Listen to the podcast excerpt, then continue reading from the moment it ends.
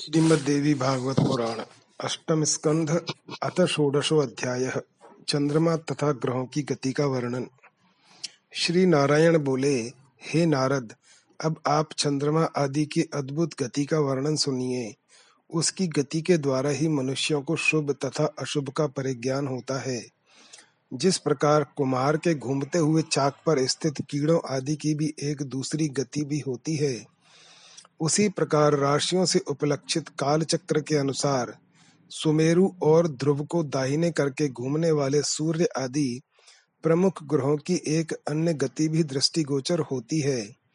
सूर्य की यह गति नक्षत्रों पर निर्भर करती है। एक नक्षत्र के बाद दूसरा नक्षत्र आने पर सूर्य गति में परिवर्तन हो जाता है। ये दोनों गतियाँ एक दूसरे के अविरुद्ध हैं। यह निश्चित नियम सर्वत्र के लिए है। वेद या विद्वान पुरुष जिन्हें जानने की इच्छा रखते हैं, वे लोक प्रकाशक तथा संपूर्ण जगत के आधार आदि पुरुष, सूर्य प्राणियों के कल्याणार्थ और कर्मों की शुद्धि के निमित्त भ्रमण करते हुए अपने वेदमय विग्रह को बारह भागों में विभक्त करके स्वयं वसंत आदि छह ऋतुओं में ऋतु संबंधी सभी गुणों की यथोचित व्यवस्था करते हैं। वर्णाश्रम धर्म का आचरण करने वाले जो पुरुष त्रयी विद्या, यानी वेद के आदेशों का पालन करके, शास्त्र निर्दिष्ट छोटे बड़े कर्म संपादित करके, तथा उच्च कोटि की योग साधना करके श्रद्धा पूर्वक भगवान सूर्य की उपासना करते हैं, वह शीघ्र ही कल्याण प्राप्त कर लेते हैं। यह निश्चित सिद्धांत है। सभी प्राणियों की आत्मा स्वरूप ये सूर्य काल चक्र पर स्थित होकर द्यूलोक तथा पृथ्वी लोक के मध्य गति करते हुए बारह राशियों के रूप में संवत्सर के अवयव स्वरूप बारह महीनों को भोगते हैं। उनमें प्रत्येक मास चंद्रमान से कृष्ण तथा शुक्ल, इन दो पक्षों का पितृमान से एक दिन तथा एक रात का और सौरमान से सवा दो नक्षत्रों का कहा गया है। सूर्य जितने समय में वर्ष का छठा भाग भोगते हैं, विद्वान लोग उसे संवत्सर का अवयव स्वरूप ऋतु कहते हैं। भगवान सूर्य जितने समय में आकाश मार्ग की दूरी तय करते हैं, उसके आधे समय को पूज्य प्राचीन मुनिगण अयन कहते हैं और जितने समय में सूर्य संपूर्ण नभमंडल को पार करते हैं, उस समय को वत्सर कहते हैं। वत्सर पाँच प्रकार का कहा गया है। संवत्सर परिवत्सर, इडावत्सर, अनुवत्सर और इद्वत्सर। काल तत्व के ज्ञाताओं ने सूर्य के मंद, शीघ्र तथा समान गतियों से चलने के कारण उनकी इस प्रकार तीन गतियाँ बताई हैं। हे नारद, अब चंद्रमा आदि की गति के विषय में सुनिए। इसी प्रकार चंद्रमा सूर्य की किरणों से एक लाख योजन ऊपर है। औषधियों के स्वामी वे चंद्रमा सूर्य के एक वर्ष के मार्ग को दो पक्षों में, एक महीने में तय किए गए मार्ग को सवा दो दिनों में और एक पक्ष में तय किए गए मार्ग को एक दिन में भोग लेते हैं। इस प्रकार तीव्र गति से चलने वाले चंद्रमा नक्षत्र चक्र में गति करते रहते हैं। ये चंद्र क्रमशः अपनी पूर्ण होने वाली कलाओं से देवताओं को प्रसन्न करते हैं और क्षीण होती हुई कलाओं से पितरों का चित्त चित्तानुरंजन करते हैं। अपने पूर्व और उत्तर पक्षों के द्वारा दिन तथा रात का विभाजन करने वाले वे चंद्रमा ही समस्त जीव जगत के प्राण तथा जीवन हैं। परम ऐश्वर्य संपन्न वे चंद्रमा तीस मुहूर्त में एक एक नक्षत्र का भोग करते हैं। सोलह कलाओं से युक्त मनोमय, अन्नमय, अमृतमय तथा श्रेष्ठ अनादि पुरुष वे भगवान चंद्रमा देवताओं, पितरों, मनुष्यों रैंकर चलने वाले जंतुओं तथा वृक्ष आदि के प्राणों का पोषण करने के कारण सर्वमय कहे जाते हैं। चंद्रमा के स्थान से तीन लाख योजन ऊपर नक्षत्र मंडल है। अभिजित को लेकर इस मंडल में कुल नक्षत्र संख्या में 28 गिने गए हैं। भगवान के द्वारा काल चक्र में बना हुआ यह नक्षत्र मंडल मेरु को दाहिने करके सदा भ्रमण करता रहता है। उससे भी दो लाख योजन ऊपर रहने वाले शुक्र कभी सूर्य के आगे तथा कभी पीछे और कभी सूर्य के साथ साथ तीव्र, मंद और समान गतियों से चलते हुए परिभ्रमण करते रहते हैं। ये प्राणियों के लिए प्रायः अनुकूल ही रहते हैं। इन्हें शुभकारी ग्रह कहा गया है। हे मुने ये भार्गव शुक्र वर्षा के विघ्नों को सदा दूर करने वाले हैं। शुक्र से भी ऊपर दो लाख योजन की दूरी पर बुध बताए गए हैं। ये भी शुक्र के ही समान तीव्र, मंद तथा सम गतियों से सदा भ्रमण करते रहते हैं। ये चंद्रपुत्र बुध जब सूर्य की गति का उल्लंघन करके चलते हैं, उस समय ये आंधी विद्युतपात और वृष्टि आदि के भय की सूचना देते हैं। उनसे भी ऊपर दो लाख योजन की दूरी पर मंगल है।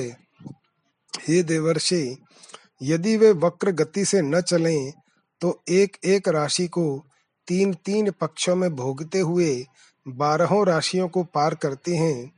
ये प्रायः अशुभ करने वाले तथा अमंगल के सूचक हैं। उनसे भी दो लाख योजन ऊपर बृहस्पति हैं। यदि वे वक्री होकर भ्रमण न करें तो एक एक राशि को एक एक वर्ष में भोगते हैं। वे प्रायः ब्रह्मवादियों के अनुकूल रहते हैं। उनसे भी दो लाख योजन ऊपर भयंकर शनि हैं। सूर्य के पुत्र कहे जाने वाले ये महाग्रह शनि एक एक राशि को तीस तीस महीनों में भोगते हुए सभी राशियों का परिभ्रमण करते रहते हैं। श्रेष्ठ कालज्ञ पुरुषों ने शनि को शव के लिए अशुभ बताया है। उनसे भी ऊपर ग्यारह लाख योजन की दूरी पर सप्तर्षियों का मंडल बताया गया है। हे मुने, वे सातों ऋषि प्राणियों के कल्याण की कामना करते हुए जो वह विष्णु पद है, उस ध्रुव लोक की प्रदक्षिणा करते हैं। इति श्रीमद्देवी भागवते महापुराणे अष्टादश सहस्रयाम संगीतायाम अष्टम स्कंधे सोमादि गति वर्णनम नाम षोडशो अध्यायः अथ सप्तदशो अध्यायः शिशुमार चक्र तथा ध्रुव मंडल का वर्णन। श्री नारायण बोले, इस सप्तर्षि मंडल से तेरह लाख योजन दूरी पर वह परम वैष्णव पद स्थित है। परम भागवत तथा लोक पूजित उत्तान पाद पुत्र श्रीमान ध्रुव यहीं पर विराजमान हैं। इंद्र, अग्नि, कश्यप, धर्म तथा सप्तर्षि गण, ये सब देखते हुए आदर पूर्वक जिनकी प्रदक्षिणा करते रहते हैं, वे ध्रुव कल्प पर्यंत जीवित रहने वाले प्राणियों के जीवनाधार हैं और निरंतर भगवान के चरणों की उपासना करते रहते हैं। सर्वदा जागृत रहने वाले व्यक्तिगत भगवान काल ने भ्रमण करने वाले ग्रह नक्षत्र, राशि आदि समस्त ज्योतिर्गणों के अचल स्तंभ के रूप में ध्रुव को व्यवस्थित कर रखा है।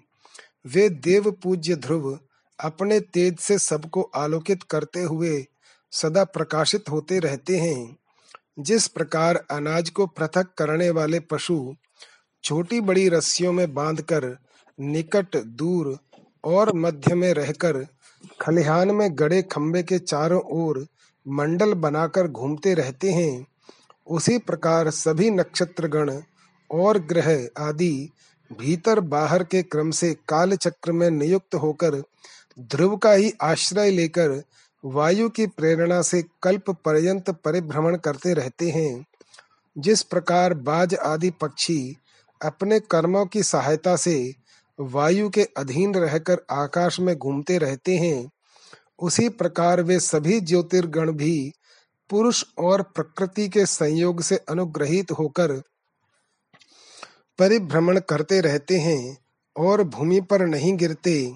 हे मुने, कुछ लोग भगवान श्री हरि की योग माया के आधार पर स्थित इस ज्योतिष चक्र का वर्णन शिशु मार के रूप में करते हैं, जो नीचे की ओर सिर किए हुए कुंडली मारकर स्थित है।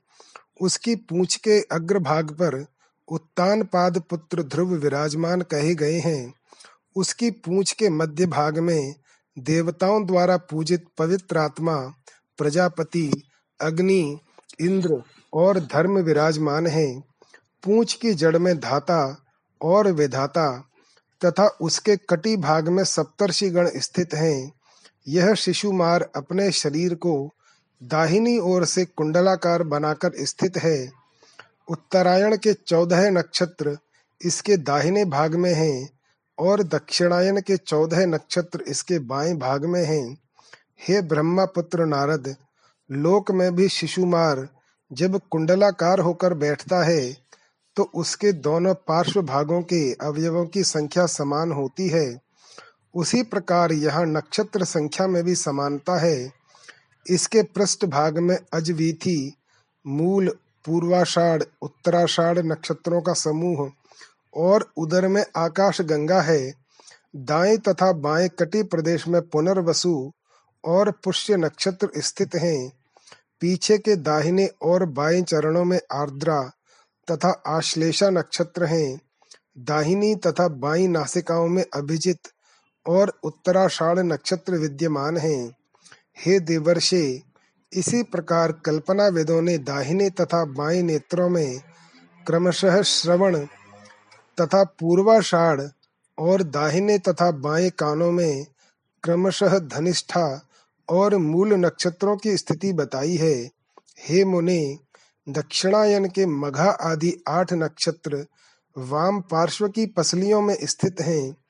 उसी प्रकार विपरीत क्रम से उत्तरायण के मृगशिरा आदि जो आठ नक्षत्र हैं, वे इसके दाहिने पार्श्व की पसलियों में स्थित हैं।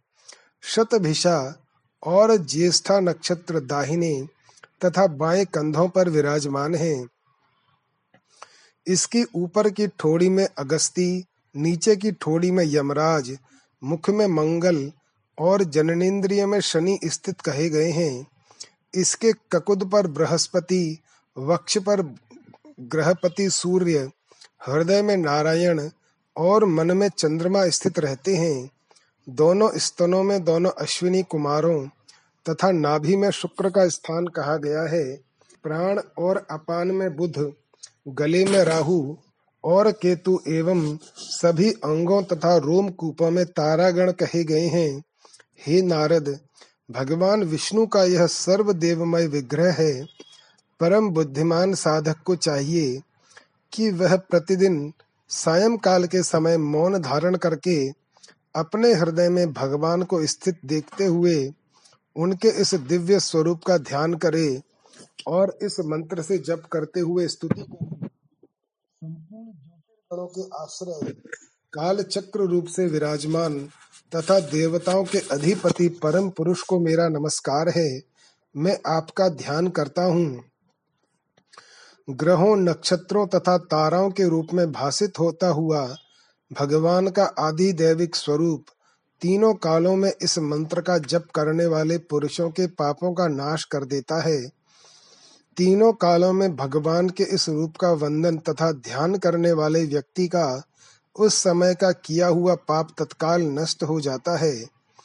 इति श्रीमद देवी भागवते महापुराणे अष्टादश सहस्रयाम संगीतायाम अष्टम स्कंधे ध्रुव मंडल संस्थान वर्णनम नाम सप्तशो अध्याय अथाष्टादशो अध्याय राहु मंडल का वर्णन श्री नारायण बोले, हे नारद सूर्य से दस हज़ार योजन नीचे राहु मंडल कहा गया है।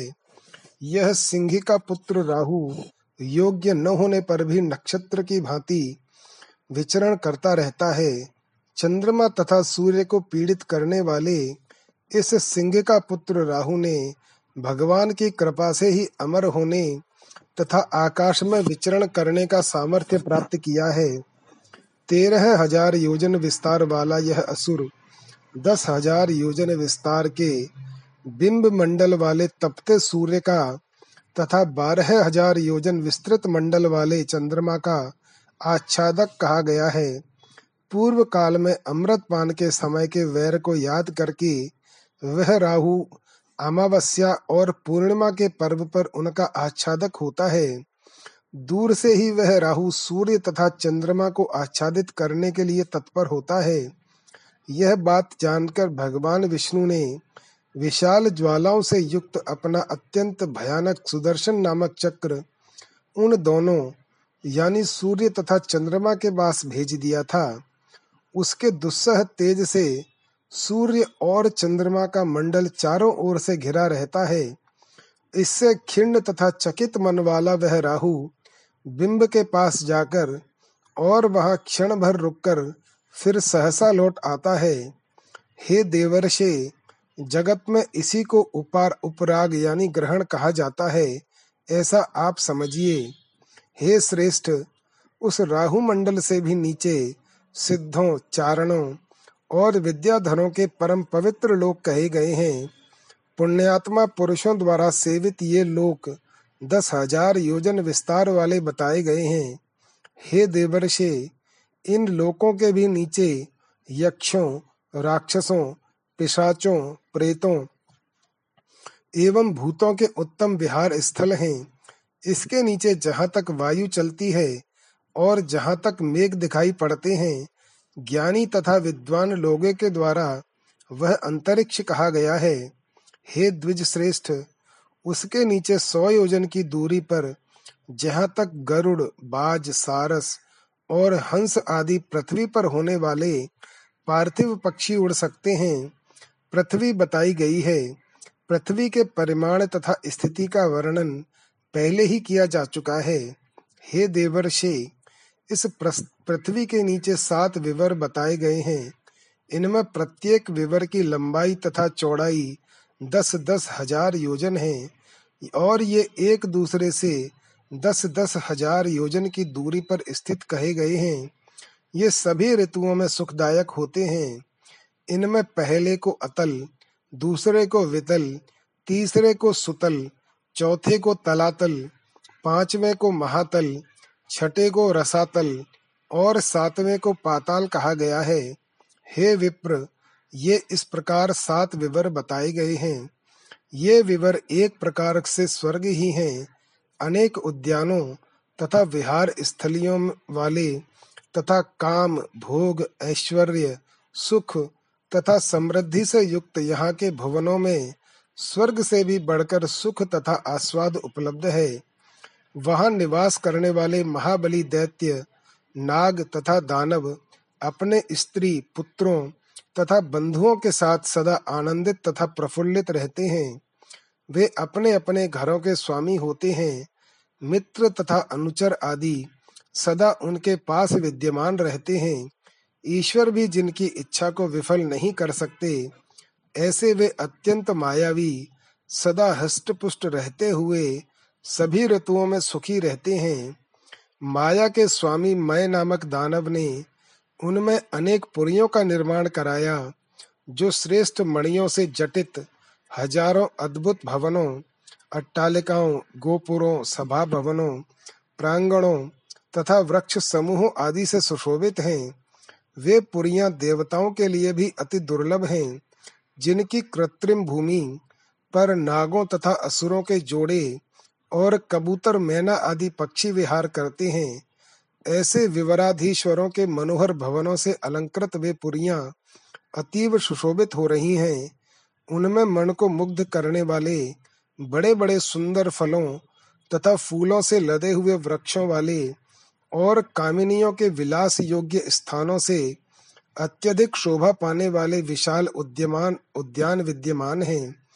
उन उद्यानों में स्वच्छ जल से परिपूर्ण रहने वाले विशाल जलाशय हैं, जो विविध पक्षियों के समूहों के कलरव से तथा पाठीन नामक मछलियों से सुशोभित रहते हैं। जलचर जंतुओं के क्रीड़ा करने पर जल के क्षुब्ध होने से उसमें उगे हुए कुमुद, उत्पल, कलहार नील कमल तथा रक्त कमल हिलने लगते हैं। उन उद्यानों में स्थान बनाकर रहने वाले पक्षी अपने विहारों तथा इंद्रियों को उत्साहित करने वाली अपनी विविध ध्वनियों से उन्हें सदा निनादित किए रहते हैं। वे पुरियाँ देवताओं के श्रेष्ठ ऐश्वर्य से भी बढ़कर हैं, जहाँ काल के अंगभूत दिन रात का कोई भय नहीं रहता, और जहाँ बड़े बड़े सर्पों के मस्तक पर स्थित मणियों की रश्मियों से प्रस्फुटित कांति के द्वारा अंधकार सटा मिटा रहता है। इनमें निवास करने वाले लोगों को दिव्य औषधियों, रसायनों, रस अन्नपान एवं स्नान आदि की कोई आवश्यकता नहीं रहती। उन्हें किसी प्रकार के भी मानसिक या शारीरिक रोग नहीं होते। झुर्रियाँ पड़ने, बाल पकने, बुढ़ापा आ जाने, शरीर के विरूपित होने, पसीने से दुर्गंध निकलने, उत्साहहीन हो जाने और आयु के अनुसार शारीरिक अवस्थाओं में परिवर्तन आने आदि विकार उन्हें कभी बाधित नहीं करते।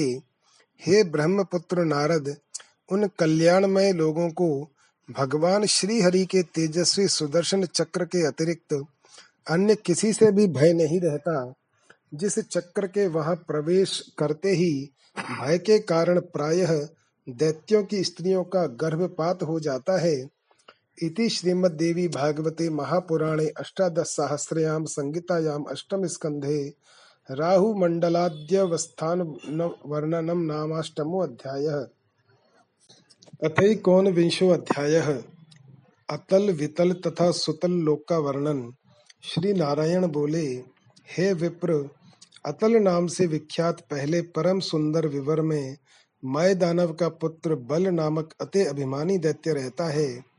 जिसने सभी प्रकार की कामनाओं की सिद्धि कराने वाले छियानवे प्रकार की मायाएँ रची हैं, जिनमें से कुछ मायाओं को मायावी लोग शीघ्र ही धारण कर लेते हैं, तथा जिस बलवान दैत्य बल के जमाई लेते ही तीनों लोकों के लोगों को मोहित कर देने वाली बहुत सी स्त्रियाँ उत्पन्न हो जाती हैं, वे पुंशचली स्वैरिणी और कामिनी इन नामों से प्रसिद्ध हैं। जो अपने प्रिय पुरुष को बिल रूप भवन में एकांत में ले जाकर उन्हें प्रयत्न पूर्वक हाटक नामक रस पिलाकर शक्ति संपन्न बना देती हैं। तत्पश्चात वे स्त्रियाँ अपने हाव भाव कटाक्ष प्रेम पूर्ण व्यवहार, मुस्कान, आलिंगन, मधुर वार्तालाप, प्रणय भाव आदि से उन्हें आकर्षित करके उनके साथ रमण कर लेती हैं। उस हाटक रस का पान कर लेने पर मनुष्य स्वयं को बहुत बड़ा मानने लगता है और अपने को दस हज़ार हाथियों के समान महान बलवान मानता हुआ, मैं ईश्वर हूँ, मैं सिद्ध हूँ, मदांध की भांति ऐसा बढ़ चढ़कर बोलने लगता है, हे नारद, इस प्रकार मैंने अतल लोक की स्थिति का वर्णन कर दिया। अब आप वितल नामक द्वितीय विवर के विषय में सुनिए। भूतल के नीचे वितल नामक विवर में हाटकेश्वर नाम से प्रसिद्ध ये भगवान शिव अपने पार्षद गणों से निरंतर घिरे रहते हैं। देवताओं से सुपूजित ये भगवान शिव ब्रह्मा की रची गई सृष्टि के विस्तार के लिए भवानी के साथ रमण करते हुए यहाँ विराजमान रहते हैं। वहाँ भगवान शंकर और पार्वती के तेज से हाटकी नामक श्रेष्ठ नदी प्रादुर्भूत है। वायु से प्रज्वलित अग्निदेव महान ओज पूर्वक उसका जल पीते रहते हैं। उस समय उनके द्वारा निष्ठयूत, यानी त्यक्त थूक दैत्यों के लिए अत्यंत प्रिय हाटक नामक सुवर्ण बन जाता है। दैत्यों की स्त्रियाँ आभूषण योग्य उस सुवर्ण को सदा धारण किए रहती हैं। हे मुने, उस वितल के नीचे सुतल नामक विवर कहा गया है, जो सभी बिलों में श्रेष्ठ है। यहाँ विरोचन के पवित्र कीर्ति वाले बलि नामक पुत्र रहते हैं। देवराज इंद्र का परम प्रिय कार्य करने की इच्छा से वामन रूप त्रिविक्रम भगवान विष्णु बलि को इस सुतल में लाए और उन्होंने तीनों लोकों की लक्ष्मी सन्निविष्ट करके दानवराज बलि को यहाँ स्थापित किया।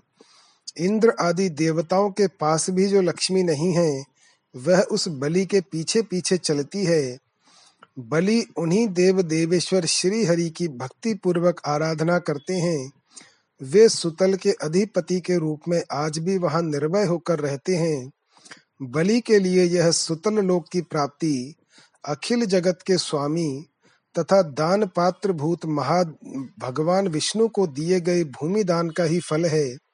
ऐसा महात्मा लोग कहते हैं, किंतु हे नारद, यह समीचीन नहीं है।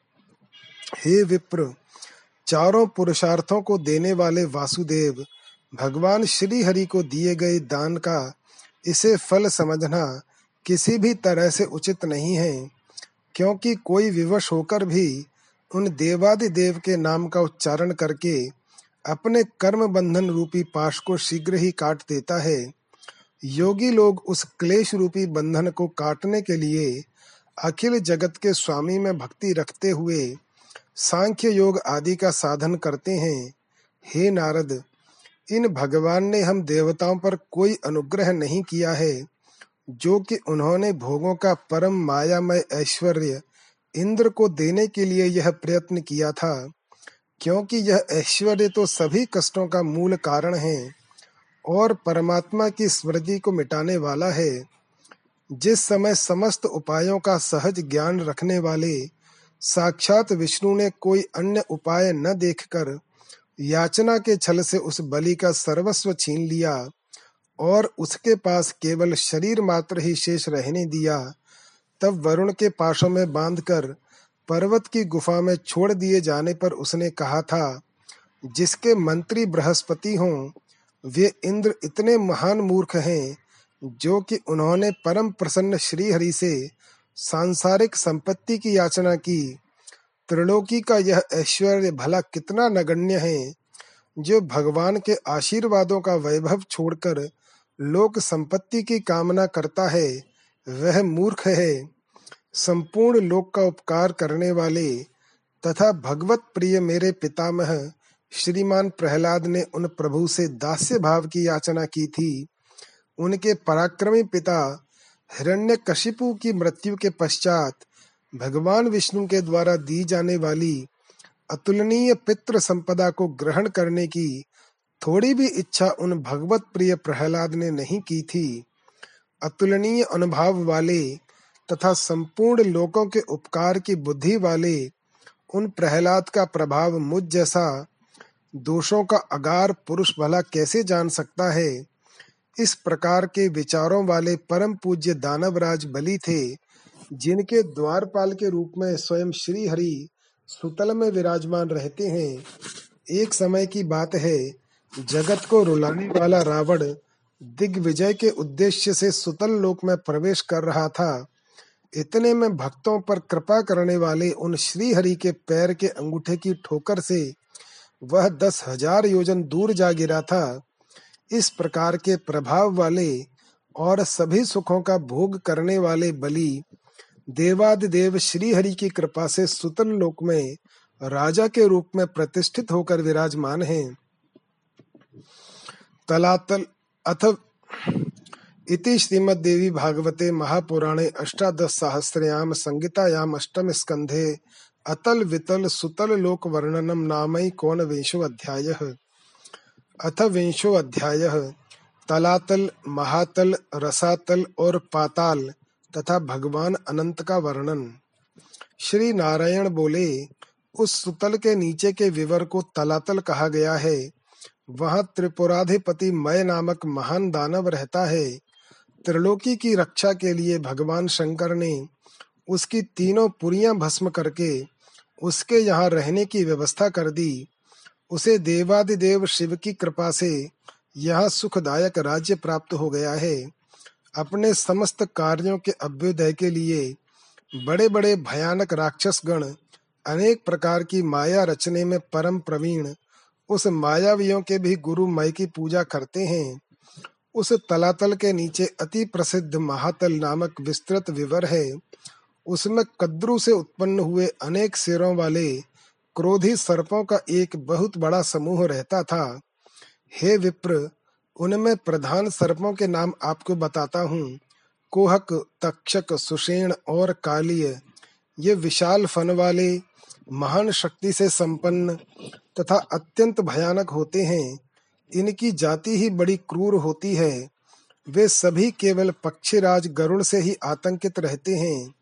अनेक प्रकार की क्रीड़ा करने में परम दक्ष ये सर्प अपनी स्त्रियों, संतानों, सुहृदों तथा परिवार जनों के साथ प्रमत्त होकर वहाँ विहार करते रहते हैं। उसके भी नीचे रसातल नाम वाले विवर में पणि नाम के दैत्य और दानव रहते हैं, जो निवातकवच, हिरण्यपुरवासी और कालेय कहे गए हैं। देवताओं से इनकी शत्रुता रहती है। वे जन्म से ही महान पराक्रमी तथा साहसी होते हैं। किंतु अखिल जगत के स्वामी भगवान श्री हरि के तेज से कुंठित पराक्रम वाले होकर वे सर्पों की भांति छिपकर सदा उस विवर में पड़े रहते हैं। इंद्र की दूती शर्मा के मंत्र वर्ण रूप वाक्यों के प्रभाव से असुर कष्ट पा चुके हैं। इसी बात का स्मरण करके वे हमेशा भयभीत रहते हैं। इससे भी नीचे स्थित पाताल लोक में मुख्य रूप से वासुकी, शंख, कुलिक, श्वेत, धनंजय, महाशंख, धृतराष्ट्र, शंखचूड़, कंबल, अश्वतर और देवोपदत्तक आदि महान क्रोधी बड़े बड़े फनों वाले तथा महान विषधर सर्प निवास करते हैं। वे सब नागलोक के अधिपालक हैं। उनमें से कोई सर्प पाँच फनों वाले, कोई सात फनों वाले और कोई दस फनों वाले हैं। कुछ सर्पों के सौ सिर तथा कुछ के हज़ार सिर हैं। हे देवर्षे, जगमगाती हुई मणियों, मणियाँ धारण करने वाले वे क्रोध युक्त सर्प, अपनी मणियों के तेज से पाताल विवर के घोर अंधकार समूह को नष्ट कर देते हैं। इस पाताल लोक के नीचे तीस हज़ार योजन की दूरी पर भगवान श्री हरि की एक तामसी कला विराजमान है। संपूर्ण देवताओं से सम्यक पूजित इस कला का नाम अनंत है। अहम रूप अभिमान का लक्षण होने के कारण यह दृष्टा तथा दृश्य का कर्षण करके एक कर देती है। इसीलिए पाँच रात्र आगम के अनुयायी इसे संकर्षण कहते हैं। हज़ार सिरों वाले इस अनंत मूर्ति भगवान शेष के एक सिर पर रखा हुआ यह गोलाकार समग्र भूमंडल सरसों के दाने की भांति दिखाई पड़ता है। समय आने पर जब ये भगवान अनंत चराचर जगत के संहार की इच्छा करते हैं, तब इनकी भौहों के विवर से ग्यारह रुद्रों से सुशोभित विग्रह वाले सांकर्षण नामक रुद्र प्रकट हो जाते हैं। ये रुद्र तीन नेत्रों से शोभा पाते हैं। ये स्वयं तीन नोकों वाला त्रिशूल लेकर खड़े हो जाते हैं। असीम शक्ति से संपन्न ये रुद्र अखिल प्राणी जगत का संहार करने वाले हैं। उन भगवान शेष नाग के दोनों चरण कमलों के नख स्वच्छ तथा लाल मणियों के समान दैदीप्यमान हैं। जब बड़े बड़े नागराज एकांत भक्ति से युक्त होकर प्रधान भक्तों के साथ भगवान शेष के चरणों में सिर झुकाकर प्रणाम करते हैं, तब उन्हें माणिक्य जटित कुंडल की प्रभा से प्रकाशित अपने मुख सुंदर कपूल तथा गंड स्थल उनके मणि सदृश नखों में दृष्टि गोचर होने लगते हैं। वहाँ नागराजों की सुंदर तथा कांति युक्त अंगों वाली कुमारियाँ भी रहती हैं। लंबी, विशाल, स्वच्छ, सुंदर तथा मनोहर भुजाओं से सुशोभित वे कुमारियाँ इधर उधर घूमा करती हैं। वे अपने अंगों में चंदन, अगरू और कस्तूरी का लेपन किए रहती हैं।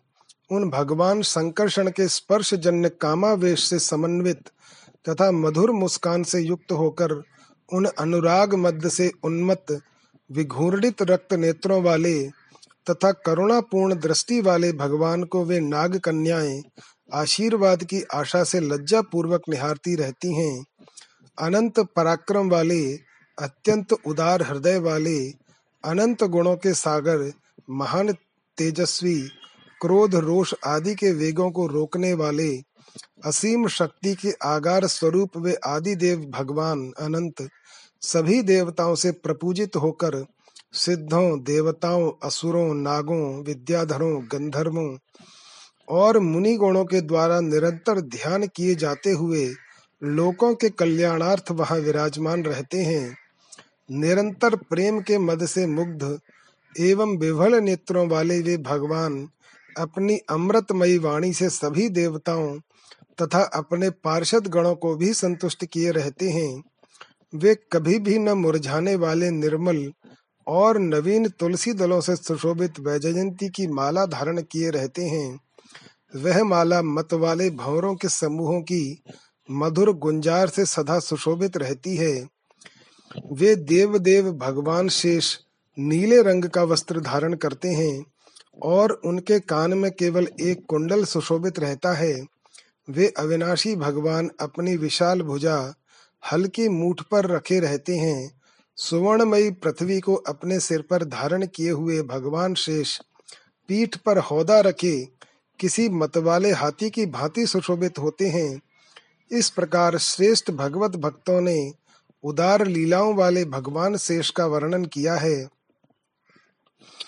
इति श्रीमद्देवी भागवते महापुराणे अष्टादशसहस्रयां संगीतायामष्टम स्कन्धे तला तलादे लोक वर्णने अनंत वर्णनम नाम विंशो अध्याय अथैक विंशो अध्याय देवर्षि नारद द्वारा भगवान अनंत की महिमा का गान तथा नरकों की नामावली श्री नारायण बोले, ब्रह्मा के पुत्र महाभाग नारद ब्रह्मदेव की सभा में उन भगवान शेष की महिमा का गान करते हुए उनकी उपासना करते हैं।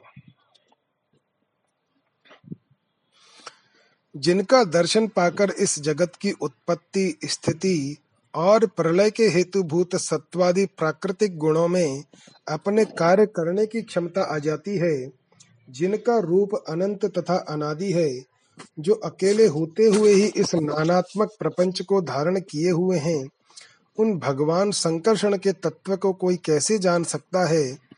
जिनमें यह सत, असत रूप सारा प्रपंच भास रहा है, तथा स्वजनों का चित्त आकर्षित करने के लिए की हुई, जिनकी वीरता पूर्ण लीला को परम पराक्रमी मृगराज सिंह ने आदर्श मानकर अपनाया है, उन उदार वीर भगवान संकर्षण ने हम पर बड़ी कृपा करके यह विशुद्ध सत्वमय स्वरूप धारण किया है। यदि कोई दुखी अथवा पतित मनुष्य अकस्मात अथवा हँसी हँसी में उनके सुने हुए नाम का एक बार भी उच्चारण कर लेता है तो वह दूसरे मनुष्यों के भी सभी पापों को शीघ्र ही नष्ट कर देता है।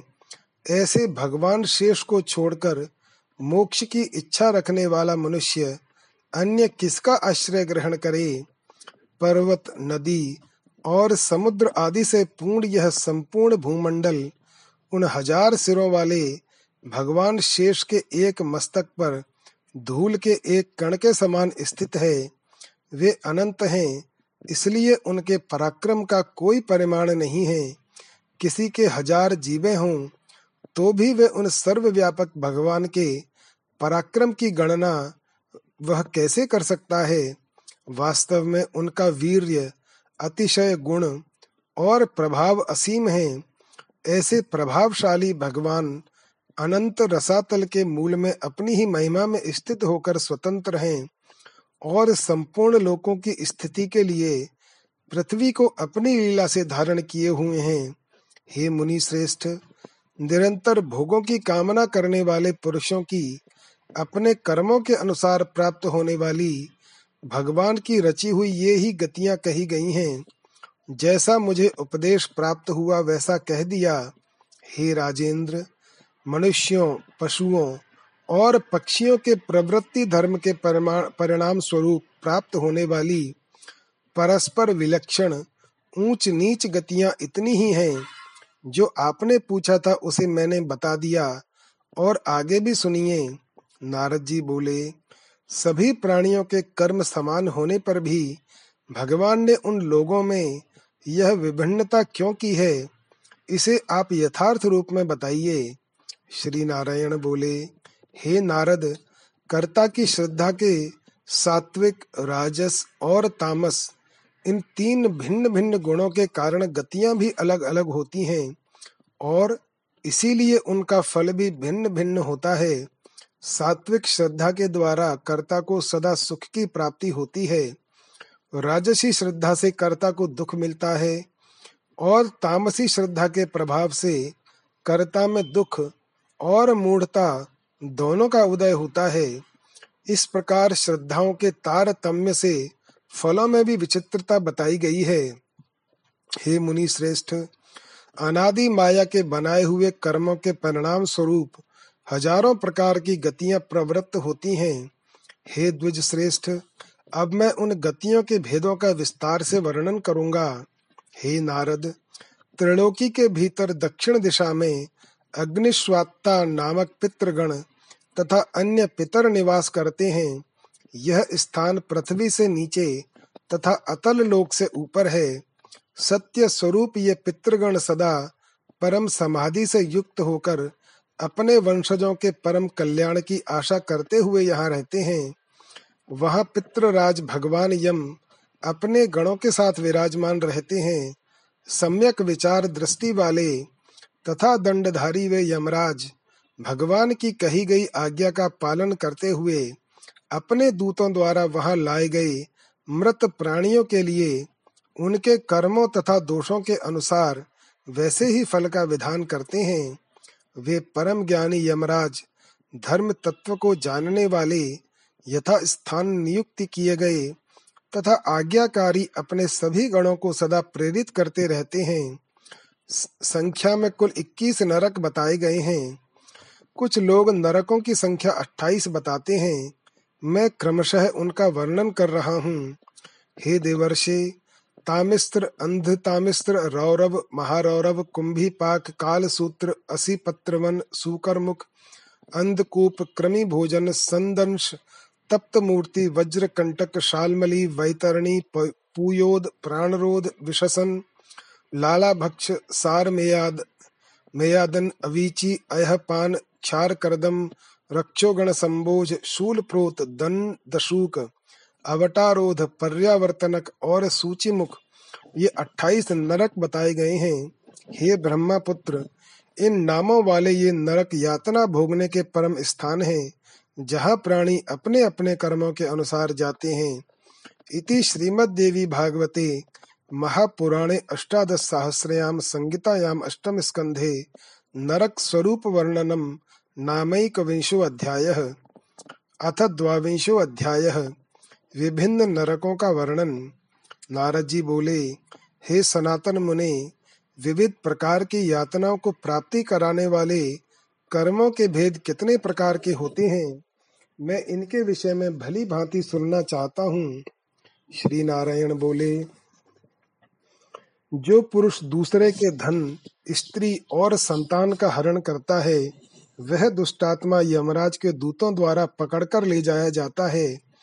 अत्यंत भयानक रूप वाले यमदूत उसे काल पाश में बांधकर ले जाते हैं और यातना भोगने के भयावह स्थान स्वरूप तामिश्र नामक नरक में गिरा देते हैं। हाथ में रस्सी लिए हुए यमदूत उस प्राणी को पीटते हैं तरह तरह के दंड देते हैं और उसे डराते हैं। इस प्रकार वह जीव महान क्लेश पाता है। हे नारद, वह नारकी विविश होकर एकाएक मूर्छित हो जाता है।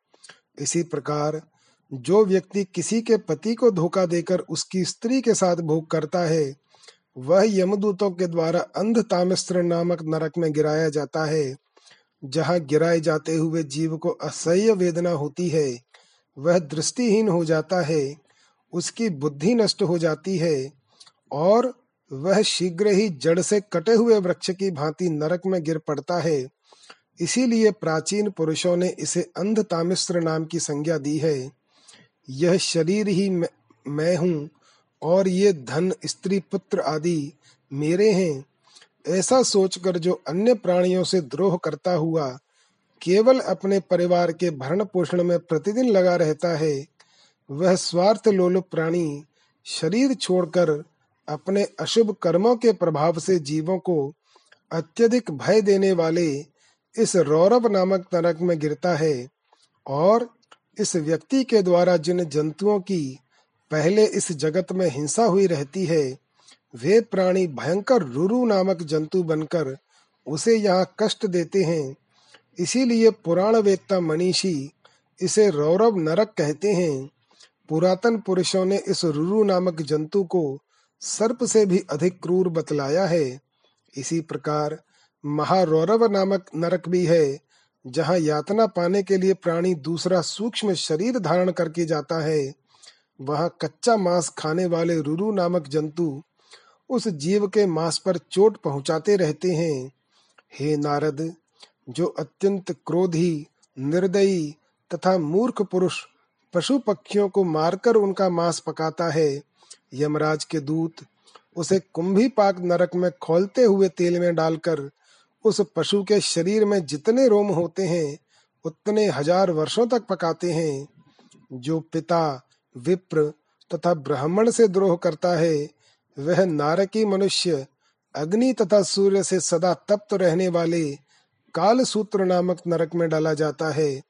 वहाँ पर भूख और प्यास से पीड़ित हो जाता है और भीतर तथा बाहर से जलते हुए शरीर वाला वह प्राणी व्याकुल होकर कभी बैठता है। कभी सोता है, कभी नानाविध चेष्टाएँ करता है, कभी उठकर खड़ा हो जाता है और कभी दौड़ने लगता है।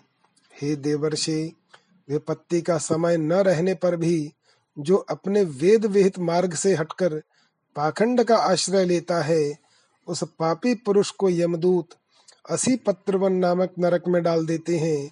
जब वे उसके ऊपर कोड़े से प्रहार करते हैं तब वहाँ डाला गया वह नारकी जीव उतावला होकर अत्यंत वेग से इधर उधर भागने लगता है, जिससे दोनों ओर तीखी धारों वाले असी पत्रों से उसका शरीर छिद जाता है।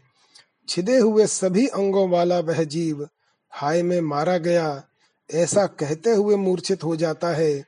इस प्रकार वह अल्प बुद्धि प्राणी वह असीम कष्ट भोगते हुए पद पद पर गिरता है और अपने किए हुए कर्म के अनुसार उस पाखंड का फल भोगता है, जो राजा अथवा राजपुरुष अधर्म का सहारा लेकर प्रजा को दंडित करता है और ब्राह्मण को शारीरिक दंड देता है, वह नारकी तथा महापापी मनुष्य यमदूतों के द्वारा सूकर मुख नामक नरक में गिराया जाता है।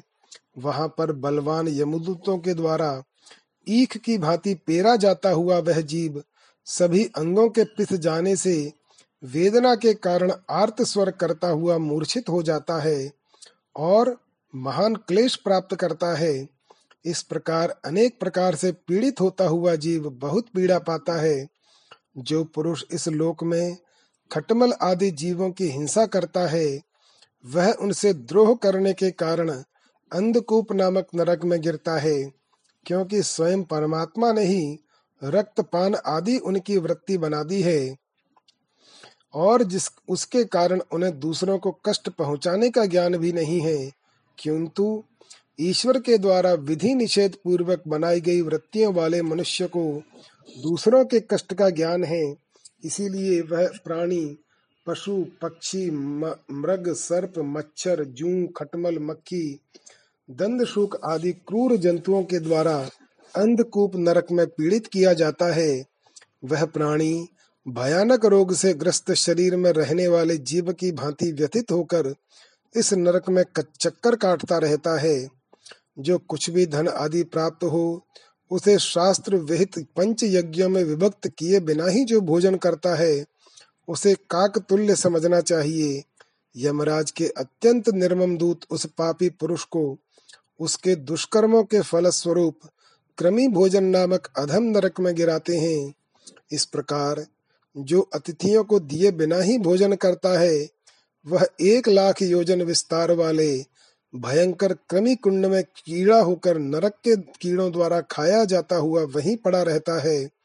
हे देवर्षे, विपत्ति काल न होने पर भी जो प्राणी ब्राह्मण अथवा अन्य किसी भी वर्ण के लोगों से चोरी से या बलात् स्वर्ण या रत्न छीन लेता है, उसे मरने पर यमराज के दूस संदंश नामक नरक में गिराते हैं और अग्नि के समान संतप्त लोह पिंडों से उसे दागते हैं तथा संडासी से उसकी खाल नोचते हैं।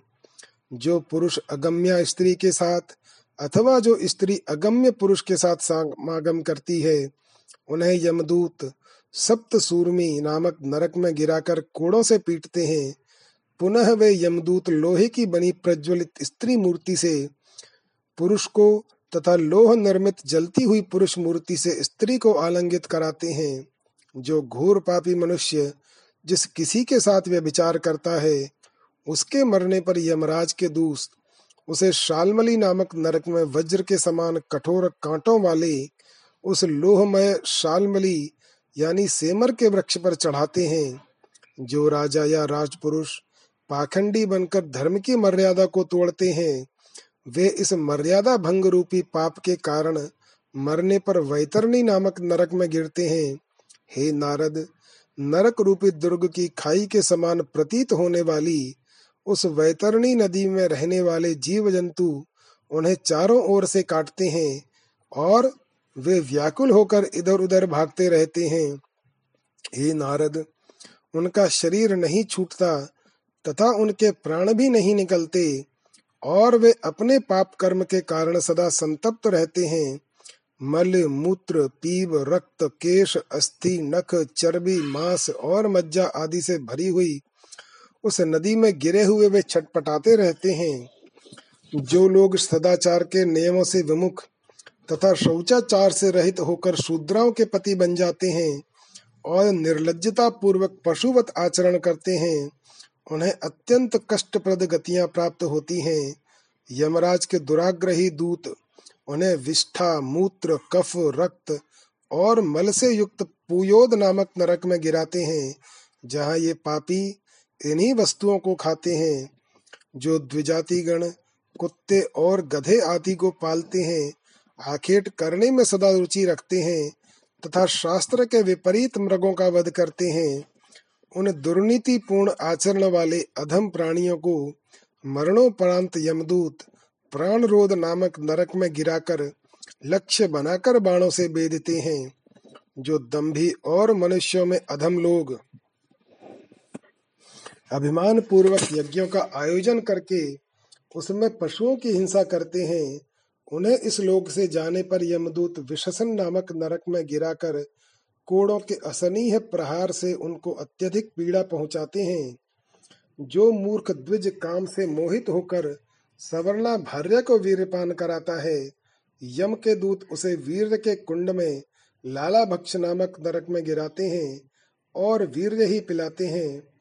जो राजा, चोर अथवा राजपुरुष आग लगाते हैं, विष देते हैं, दूसरों की संपत्ति नष्ट करते हैं, गाँवों तथा धनिकों को लूटते हैं उनके मरने पर यमराज के दूत उन्हें सार में यादन नामक नरक में ले जाते हैं। वहाँ 720 अत्यंत विचित्र सारमेय, यानी कुत्ते बताए गए हैं। वे बड़े वेग से उन्हें नोच नोच कर खाते हैं। हे मुने, वह सारमेयदान नामक नरक बड़ा ही भयानक है। हे मुने, अब मैं इसके पश्चात अवीची आदि प्रमुख नरकों का वर्णन करूँगा। इति श्रीमद्देवी भागवते महापुराणे अष्टादश सहस्रयाम संगीतायाम अष्टम स्कंधे नरक प्रद पातक वर्णनम नाम द्वाविंशो अध्याय अथ त्रयोविंशो अध्याय नरक प्रदान करने वाले विभिन्न पापों का वर्णन। श्री नारायण बोले, हे देवर्षि, जो दान और धन के आदान प्रदान में साक्षी बनकर सदा झूठ बोलते हैं, वे पाप बुद्धि मनुष्य मरने पर सौ योजन ऊँचे पर्वत शिखर से अवीची नामक परम भयंकर नरक में गिरते हैं। इस अवीची नामक आधार शून्य नरक में प्राणियों को नीचा सिर किए हुए गिरना पड़ता है, जहाँ स्थल भाग लहर युक्त जल की भांति दिखाई पड़ता है। इसीलिए इसे अवीची कहते हैं। हे देवर्षे, वहाँ पत्थर ही पत्थर बिछे रहते हैं। उन पर गिरने से प्राणियों का शरीर तिल तिल करके कट जाता है। वे मरते भी नहीं और उसी में उन्हें बार बार गिराया जाता है। हे ब्रह्मपुत्र, जो ब्राह्मण अथवा ब्राह्मणी अथवा व्रत में स्थित अन्य कोई भी प्रमादवश मद्यपान करता है और जो क्षत्रिय या वैश्य सोमपान करता है, उसका अयपान नामक नरक में पतन होता है।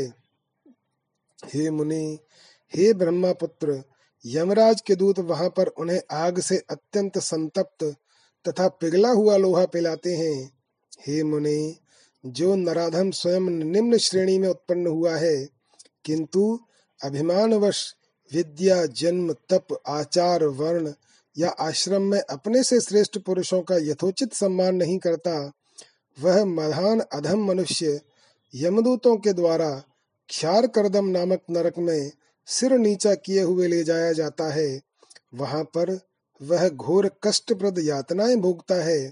हे महामुने, जो मनुष्य मोहग्रस्त होकर नर मेद के द्वारा अन्य यक्ष राक्षस आदि का पूजन करते हैं, अथवा जो स्त्रियाँ भी नर पशु का मांस खाती हैं, वे रक्षोगण संभोज नामक नरक में गिरते हैं। उनके द्वारा इस लोक में मारे गए वे पशु यमपुरी में पहले से ही कसाई के रूप में विद्यमान रहते हैं। हे मुनि, जिस प्रकार इस लोक में पशुओं का मांस खाने वाले पुरुष आनंदित होते हैं, उसी प्रकार वे पशु भी निर्मम कसाई का रूप धारण कर तेज धार वाले अस्त्र से उनके शरीर को काटकर उससे निकले रक्त को पीते हैं और अनेक प्रकार से नाचते तथा गाते हैं। हे ब्रह्मपुत्र, जो लोग ग्राम में अथवा जंगल में रहने वाले निरपराध प्राणियों को जो जीने की इच्छा रखते हैं, उन्हें विविध उपायों से विश्वास में लेकर तथा फुसलाकर अपने पास बुला लेते हैं और अपने मनोरंजन के लिए उनके शरीर में कांटे चुभाकर अथवा रस्सी आदि में बांधकर पीड़ा पहुंचाते हैं, वे मरने पर शूलपात नामक नरक में गिरते हैं। उनके शरीर में शूल आदि चुभाए जाते हैं। वे भूख तथा प्यास से अत्यंत पीड़ित होते हैं और तीखी चोंच वाले कंक, बक आदि पक्षी उन्हें जहाँ तहां नोचते हैं, उस समय कष्ट भोग रहे वे प्राणी अपने पूर्व कृत पापों का बार बार स्मरण करते हैं। हे विप्र, उग्र स्वभाव वाले जो मनुष्य सर्पों की भांति प्राणियों को उद्विग्न करते हैं, वे मरणोपरांत दंड शूक नामक नरक में पड़ते हैं, जहाँ पर पाँच तथा सात मुखों वाले क्रूर स्वभाव सर्प मरने के बाद इस नरक में पहुँचे हुए प्राणियों को चूहे की भांति निगल जाते हैं, जो अंधकूपों में प्रकाश रहित घर आदि में अथवा अंधकार युक्त गुफाओं में प्राणियों को बंद कर देते हैं। उन पाप कर्म परायण लोगों को यमराज के दूत मरने के उपरांत अवटारोध नामक नरक में गिराते हैं और उनका हाथ पकड़कर विशैली अग्नि के धुएँ से भरे हुए उसी प्रकार के अंधेरे स्थानों में प्रवेश कराकर उन्हें बंद कर देते हैं। जो द्विज स्वयं ग्रह का स्वामी होकर अपने यहाँ समय पर आए हुए अतिथियों को पाप पूर्ण नेत्र से इस प्रकार देखता है, मानो उसे भस्म ही कर डालेगा। मरने पर उस पाप दृष्टि वाले पुरुष को यमराज के सेवक पर्यावर्तन नामक नरक में गिराते हैं। वहाँ पर वज्र तुल्य चौचों वाले कंक, काक, वट, गीध आदि महान क्रूर पक्षी बलपूर्वक उसकी आँखें निकाल लेते हैं, जो अधम मनुष्य अपने को वैभव संपन्न मानकर अभिमान से अत्यंत गर्वित होकर दूसरों को वक्र दृष्टि से देखता है, जो सबके प्रति शंका भाव रखता है, जो अपने चित्त में सदा धन कमाने, किंतु व्यय न करने की ही भावना रखता है। तथा ग्रह की भांति सदा धन की रक्षा करता है, वह सूखते हुए हृदय तथा मुख वाला प्राणी कभी शांति को प्राप्त नहीं होता है।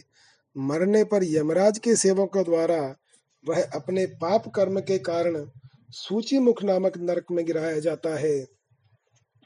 यमराज के दूत उस अर्थ पिशाच के संपूर्ण अंगों को उसी प्रकार सिल देते हैं, जैसे दर्जी सुई धागे से वस्त्र सिलते हैं। हे विप्र, पाप कर्म करने वाले मनुष्यों को यातना देने के लिए ये अनेक प्रकार के नरक हैं। इसी तरह और भी सैकड़ों तथा हज़ारों नरक हैं। हे देवर्षि, उनमें से कुछ ही बताए गए हैं। मैंने बहुत से नरकों का वर्णन ही नहीं किया। हे मुने, पापी मनुष्य अनेक यातनाओं से भरे इन नरकों में जाते हैं और धर्म परायण लोग सुख प्रद लोकों में जाते हैं। हे महामुने, मैंने जिस प्रकार आपसे भगवती के पूजन के स्वरूप और देवी की आराधना के लक्षणों का वर्णन विस्तार से किया है, वही अपना धर्म है, जिसके अनुष्ठान मात्र से मनुष्य नरक में नहीं जाता, सम्यक प्रकार से पूजित होने पर वे भगवती संसार रूपी समुद्र से प्राणियों का उद्धार कर देती हैं। इति श्रीमद्देवी भागवते महापुराणे अष्टादशसहस्रयाम संहितायाम अष्टम स्कंधे अवशिष्ट नरक वर्णनम नाम त्रयोविंशो अध्याय जय श्री राम